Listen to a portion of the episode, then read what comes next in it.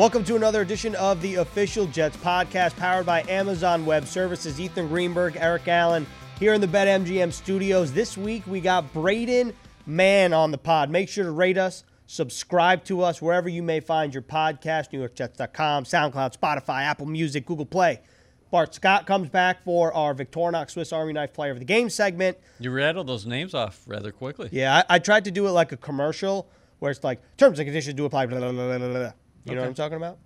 Uh, I know what you're talking about regarding commercials. Yeah. Yeah, I, I have a I have a newfound respect for people that lead an auction. What what what are they called? Auctioneers. Auctioneers, I have a great respect for Braden Mann because he's not just a punter, he is a football player. Every time we see him out there on Sunday afternoon, you never know who he's going to pop next. Much respect. Braden Mann joins the pod later in the show. He talked about what EA mentioned, his tackling in the NFL. I believe he now has two tackles on the year, had one against the Miami Dolphins. Talked some Texas football, both high school and college. And he's got a baby face, so he had to make sure to bring that up, EA. Yeah, but he plays a grown man's game, and he, it- you know, a lot of kickers they're going to shy away from contact, and I totally get it, especially at this point in my life. But Braden Mann, he's he's look, he, he is looking for it. So Yeah. you know that's the mentality of hey, you know, he's going back to his linebacker days, and he's not the most imposing dude, but he gets after it. And the kid grew up in Texas, you know, that's part of your blood. You know, the physicality of the game and the mindset. So, uh, interesting, a really nice kid, uh, learning the ropes in the National Football League. Um, so far, as far as the 2020 uh, Jets draft class, you'd have to say it's incomplete at this point because we're six games into Right. these guys' careers. But I think Mann's done a lot of good things here early in his professional uh, career. and Braden Mann talked about the intricacies of punting. I thought that was pretty interesting. So let's hear from the Jets rookie Braden Mann. Braden, thanks a lot for joining us here on the official Jets podcast. Just first things first, what is life as a rookie like in the NFL, especially in a COVID world where you're typically not interacting with your teammates as much as you usually would? Yeah, I mean that's kind of uh, I don't really know anything else right now, so I imagine being a rookie alone is uh, hectic as it is. But um, yeah, with COVID, I'm sure it's a little different. But I really just don't know any other way right now. So maybe next year uh, it'll be a little bit more calmed down with everything not going on. Hopefully, so yeah, it's definitely a little bit hectic, but I'm loving it. Being a young man who grew up in Texas, what do you think about the Northeast and New Jersey? And have you had the opportunity to get into New York City at all? Uh, I love the area up here. I mean, it's awesome. It's definitely a, a bit of a culture shock for me because I grew up in Houston and went to uh, college at Texas A&M. So I haven't really left that 100 mile radius in my life. So um, it is it is definitely awesome up here. Though I'm loving it. Um, I did get to go to uh, Central Park one day, um, which was awesome. It was really cool. It was kind of a I don't know. I, it was nothing like I ever imagined. It was huge. Um, I didn't really think everything there was that big. So. Did you walk Central Park or did you run it? Uh, I definitely walked that. That was on our off day. I wasn't gonna run Central Park that day. Maybe another day I'll go try it. what, what were your impressions of New York before you got here? Like, what did you think of the area, and what did you know about the area, whether it was through movies, pop culture, or just through friends that have traveled? Um, I hadn't. I don't really have a whole lot of friends that have traveled to New York. I've always wanted to, so um, it was really cool when I got the call, and I was like, man, that's one of the places I've never been, so I really wanted to come up here. And um, yeah, I haven't really been in New York City itself a whole lot. I've kind of been in this little area of New Jersey, um, but New York was definitely everything that uh, I imagined it was. I basically just seen movies, and that's what I've gotten out of it. So um, yeah, it's definitely it's definitely super cool to uh, kind of see it all. What you know, all the stories you hear about New York, and um, just the culture and the amount of people in it is insane. So. You said you grew up in the Houston area. How would you describe the culture in Texas? Because us in the Northeast, we consistently hear people say everything's bigger in Texas. it is for the most part. I think uh, everything is more crowded here for sure. Um, everything's just more like spacious there. So everything is bigger in Texas, but it's also got a lot more room in it. So there's just a lot more of a space. So I've never been kind of this many people crammed into one area in my life. Braden, what's something that you think the Northeast should adopt from either the South in general or specifically Texas? Um, Texas I is like my Texas Southwest bar- the Greens. I'm sorry. I Well, said Texas is the Southwest. Yeah, all right. I, I, uh, I think the barbecue for sure. You know, it's I haven't really had a whole lot of barbecue up here, and I'm kind of missing it. And I think that's definitely one of the things that could uh, they could use a little bit up here for sure. I, I'm missing. I'm missing the Tex-Mex, the barbecue, all the food. Uh, what can you say? How would you describe the college rivalries there in Texas? Because you went to A and M, of course. Was there any thought to going to UT, or that's not allowed in the Mann household? Because I know college rivalries are real in Texas. Yeah, well, the first uh, probably 12 or 14 years of my life, A&M wasn't allowed in the Mann household because we were a big Iowa State family. Um, and the Big 12 was kind of a rivalry there. So they didn't, you know, my family was definitely not A&M people, but my sister ended up going to A&M. And so um, I took a few visits, loved the place. And now uh, we're a big Aggie family and UT is still not allowed, but A&M wasn't at one point. Now we are. So. So the 12 man, uh, how would you describe what that was like playing there? And uh, you know, we always see those shots of everybody lined up in uniform. Can you describe that atmosphere, that environment you played in collegiately? Uh, it is pretty unreal. Um, there's not a whole lot like the uh, entire 12th man swaying. Um, seeing the student section, that was one of the best things in, in football. I think is uh, every fourth quarter we had the uh, the sway where you see everybody lined up and swaying back and forth. Um, and to look from our sidelines into the student section, see all that, it was one of the coolest environments I've ever been in. There's, I don't think there's another stadium in college football like it. Braden, I'm curious about high school football in Texas. You know, it's super competitive from everything that I've read, everything I've seen. And obviously, there's TV shows and movies like Friday Night Lights. But, you know, I was just watching something talking about Kyler Murray in Texas and going to Allen. And now he's playing there as we record this podcast episode. He's playing back in Texas tonight as the Cardinals take on the Dallas Cowboys. But what is high school football like in Texas? And can you give us a glimpse of how competitive that is? Um, that is also something that's pretty unmatched around the country, I think. Uh, my district alone, for example, we had at the time 10 6A high schools in one district. Um, you know, and I had I graduated with 875 people. So um, that many people in one district gets pretty competitive, especially when you have um, just kind of the culture of Texas football down there. So um, I don't know. In the stadium that we played at, I think the, our home stadium seated 12, 15,000. So I think that got me a little bit ready for college football. Um, it wasn't like the 800 you see some other places. So uh, it was it was pretty crazy. Some people would think that it was like a smaller um, smaller like college uh, college stadium. So I I think it was awesome. There's definitely nothing like high school football in Texas. Um, and I don't think I really realized that until I left. Was your first love soccer though? Because you were an accomplished player growing up, and what made you make the move towards football? And, and to that extent, also as a follow up, do you still follow soccer? Are you an avid watcher of the World Cup or maybe the Premier League or FIFA player?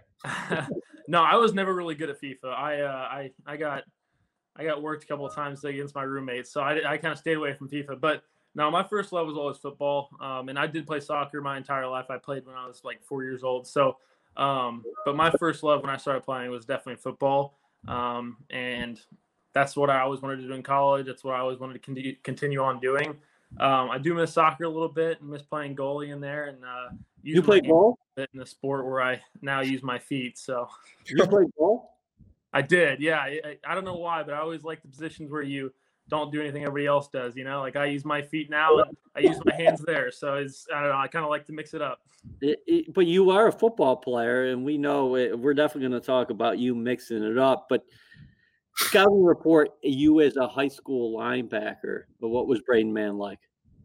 Um, well, I kind of just played my freshman year. Uh, I didn't really I never played on varsity or anything as much as I really wanted to. Um, I used uh, like I like to think that I um, laid the wood a little bit, but I was never like the biggest or uh, the most physical specimen out there. Um, so I kind of had to make up for it a little bit, just trying to be a little smarter. Um, but yeah, I don't think I was ever. Uh, I don't know. I looking back at my body size now, my body type now, I'm kind of glad I strayed away from linebacker because I wouldn't have been able to really do that in college. You see all these guys around me, so um, I'm glad I made the transition, but it was a lot of fun while I while I. How much did you weigh at the freshman year of high school? Freshman year of high school, I probably weighed uh, about 180 ish. Okay, that's pretty big. a freshman. Yeah, not not a bad Probably size. not in Texas, though, right? The biggest. I'm sorry. I said probably not that big in Texas though. no, definitely not. That's why I'm saying I was definitely one of the smaller linebackers at our high school. Did you grow up watching football and like liking linebacker, and that's why you wanted to play it? And if that's the case, then were there any linebackers that you particularly liked in the NFL? Uh, definitely. I I grew up always liking. Uh, I don't know something about defense. It wasn't necessarily linebacker because that's where I kind of best fit. I was never really the fastest guy either, so I didn't really have any of the uh, one characteristics that you needed. But I felt like linebacker is probably where I belong the most. Um, and I don't know. There wasn't really. I never watched a whole lot of NFL football growing up. I'm not gonna lie. So I didn't really have any uh, NFL guys that I watched all the time. Um, I always just watched college football and always turn on it like seriously any game I could find um, and just watch their defense. And I always there's something I always liked about um, you know just getting to lay people out all the time or you know make tackles and um, that's something I just used to love to do. I know you don't want to make tackles as a punter, but you've already made a couple here in the National Football League. What's going through your mind when you see a guy in the open field like a Diontae Spencer or, or Grant in Miami? And then after you actually take down that player, do you ever have a little trash talk? no, I've never trash talked on a uh, on a punt return because usually it's probably a pretty good punt return. So I don't feel like it's really my place to, to talk trash that much.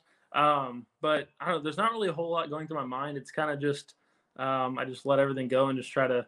You, I use the sideline a lot because um, I've always heard that the sidelines never miss a tackle in its life. So I always try to force them to the sidelines and just trying to keep them in that little space and then just put my head in there maybe or maybe a shoulder from now on, just not my head. but do you, but do you like the contact? You see a lot of kickers sometimes. Yeah, they get in the general vicinity, but it doesn't look like they want any part of it. You, on the other hand, it's almost like that freshman from high school is taking over and it's warm tackle time.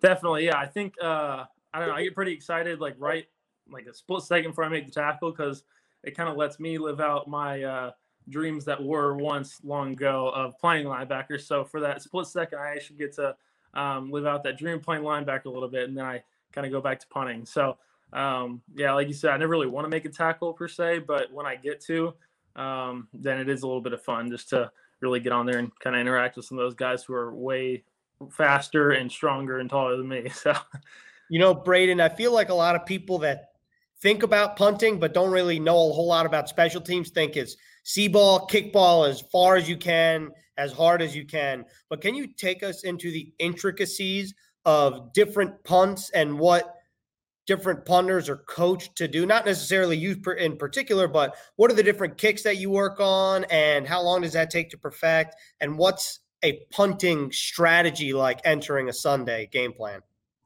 Um, I think the transition from college to NFL was huge. Um, honestly, there wasn't like a whole lot to know in college, rather than uh, you know just when you get to a shorter field, try and kick it higher, not as far.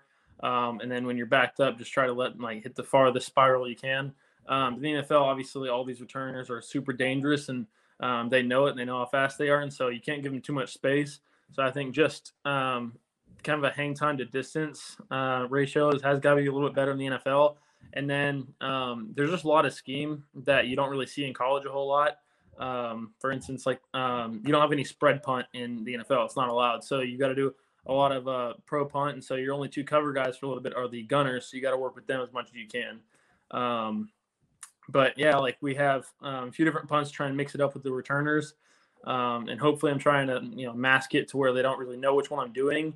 Because if you can get them a little bit uncomfortable, that's a win. Um, and to get our gunners on the same page is definitely uh, a major key for that. So um, I just think there's some things that people that don't necessarily watch the games really know. They just think we are trying to boot it, like you said. But there are um, things that are running through our head that you don't really um, hear or see on TV.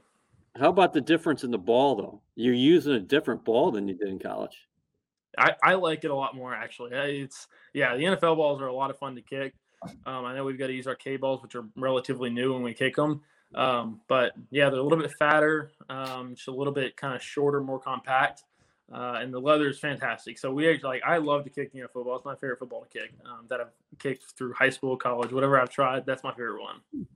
And do you have a favorite stadium you've kicked in yet? I know it's only been five, uh, what, six games now? Uh, yeah, I mean, it's kind of weird. Uh, I usually try to base these stadiums off of uh, fans and like kind of the atmosphere, you know. So I'm sure MetLife would be rocking if we had fans and stuff like that. So like, it's weird getting a feel for right now. Um, but Miami was a pretty cool stadium too. That's that's just a little bit different with the uh, kind of roof coming on both sides, and um, that was that was a pretty cool one as well. Can you believe it already? You're six games into your NFL career, and what can you say about what do you like that you've been doing, and what are some things that you continue to work on with Brant Boyer? Um, I can't believe I'm six weeks in already. This is it's kind of gone by really fast, and I didn't really think it'd come this fast. So um, it's been kind of wild ride for the first six games, and um, there are things. There's a lot of things that I can definitely clean up. I think one thing is just getting my uh, hang time and direction up because, uh, you know, even if you hit a long ball or a short ball, if you're hang time and you have good direction, you know, outside the hash or outside the numbers, um, then your gunners can cover it and it'll be a good punt, you know. Um, but those are definitely things I can work on. Is just trying to help my gunners out as much as I can with hang time and let them get down there and just make it easier on them because it's not easy on them when you punt a low far one because they got to cover a lot more ground and, and those and those uh returners are just you know when they get open and when they get in open space, it's hard to cover them in general. Do you, you take know, pride in holding? I'm sorry. You take pride in holding as well. That goes uh, under the radar a little bit. And, uh, and me, I'd probably be like uh, the character in Snoopy. I'd probably be letting my hand go off of that ball. yeah, I definitely take pride in holding. I think it's something that's pretty underrated. Um, yeah, people don't really think about it until you mess up, you know. So it's one of those things where uh, nobody's really going to notice if it's good or bad until you mess up. So hopefully, if you have a good enough holding career, a couple games, like nobody will notice. Um, but I definitely take a lot of pride in it and um, just trying to help Sam out as much as I can. You know, uh, uh this is kind of a two part question, unrelated to each other. In terms of holding, when did you first start holding? And how much have you grown in that aspect and what goes into different holds because Brant Boyer has always said it really depends on the kicker. And then the other part of this is you mentioned the gunners on punt coverage.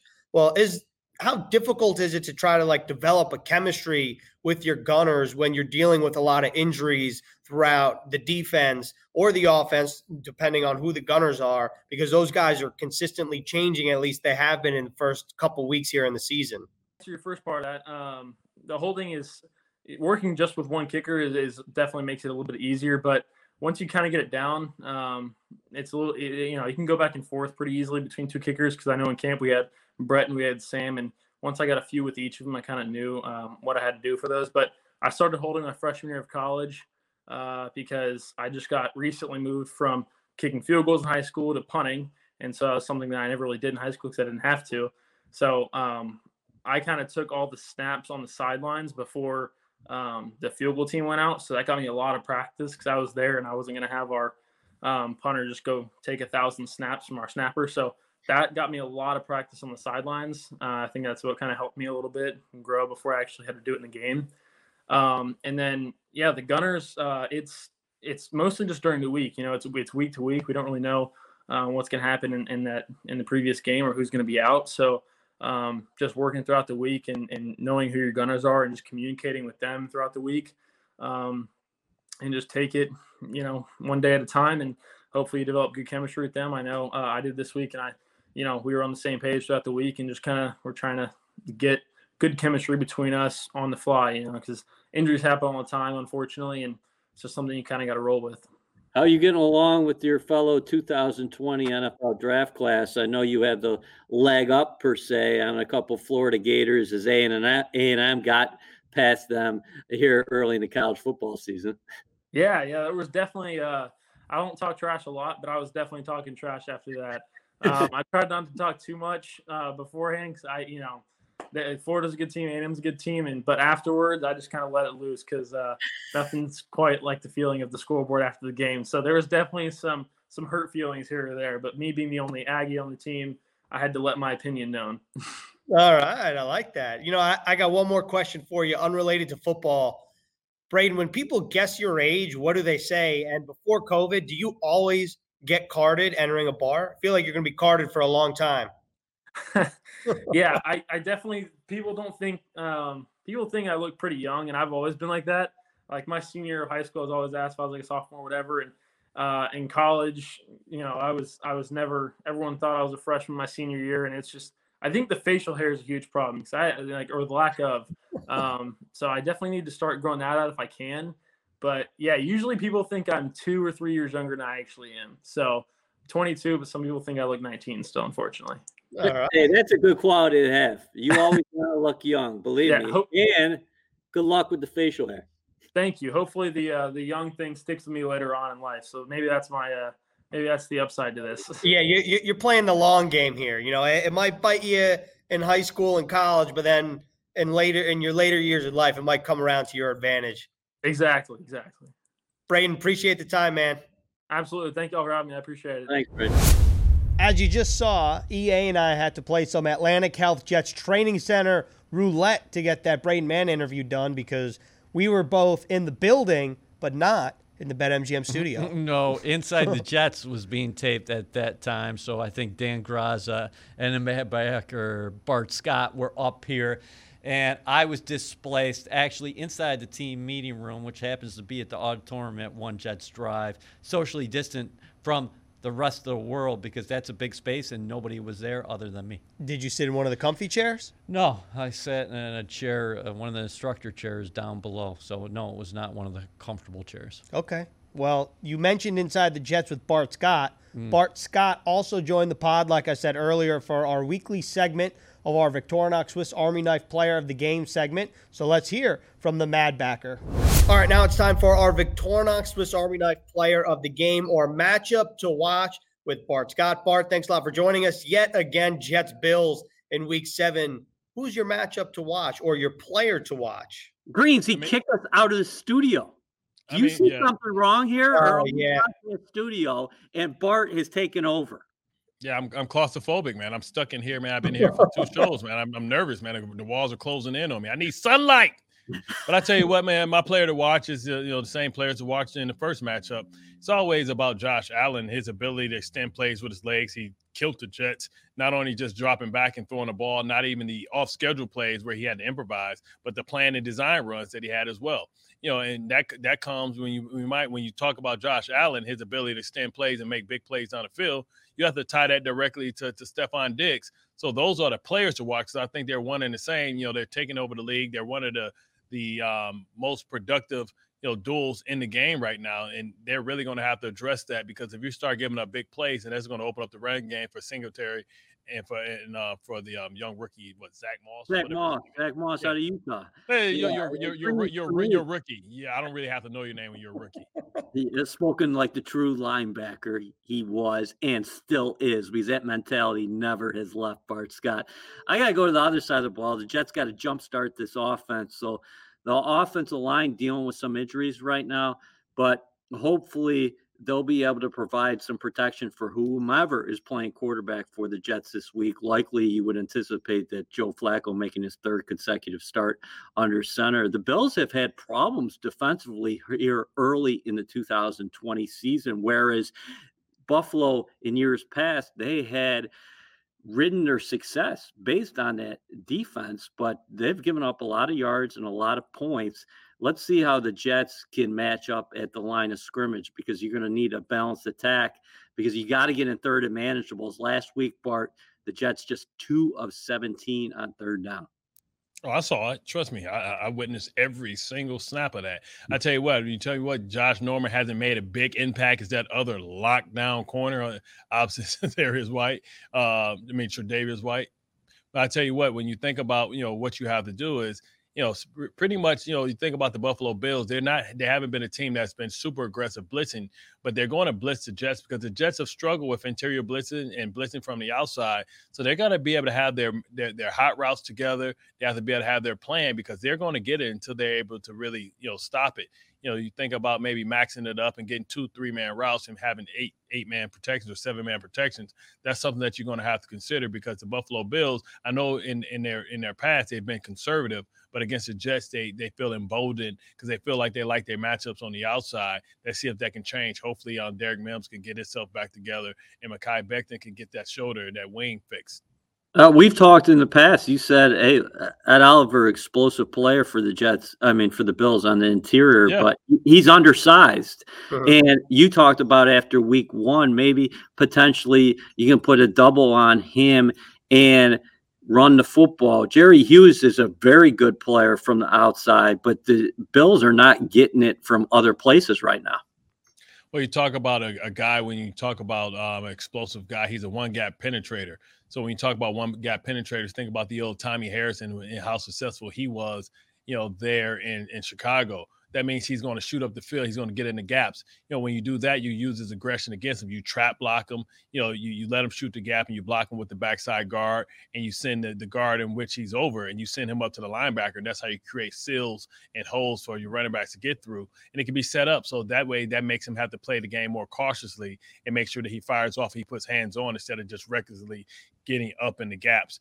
You know, but because he's so small, you want to try and get that movement and try and you know trap block maybe the defensive end or trap Hughes because he's not a big guy, but you can get him with counter action with pulling backs and also from um, tight ends that on the opposite side coming in as if you know you're coming in to cut his legs out and he has to protect himself. And then when he starts protecting himself, that's when you send that same tight end. You know, I would prefer Griffin. You know, you get him to the second level because he fakes the cut as he tries to avoid you, and then he gets out into the alley, and you can have a big explosive plays.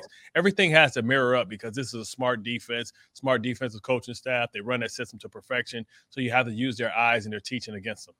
You know, I'm going to go with the Jets receiving corps mm. as my matchup to watch. And kind of like what Bart said, though, playing off of that, when you have Trey White on one side and then Josh Norman on the other, and the Bills feel like they can trust those guys and they start sending more blitzes, that leaves one on one matchups for guys like Breshad Perriman, Jamison Crowder. Jamison Crowder's only had one game in which he's not gone over 100 yards. So if the Jets get healthier on the outside with Breshad Perriman, we'll see what the status is of Denzel Mims. Maybe those guys can take advantage on the outside. But Bart, I want to wrap things up with this. What did you mean exactly for people that don't know when you say everything needs to mirror up on the defense? What exactly did you mean by that?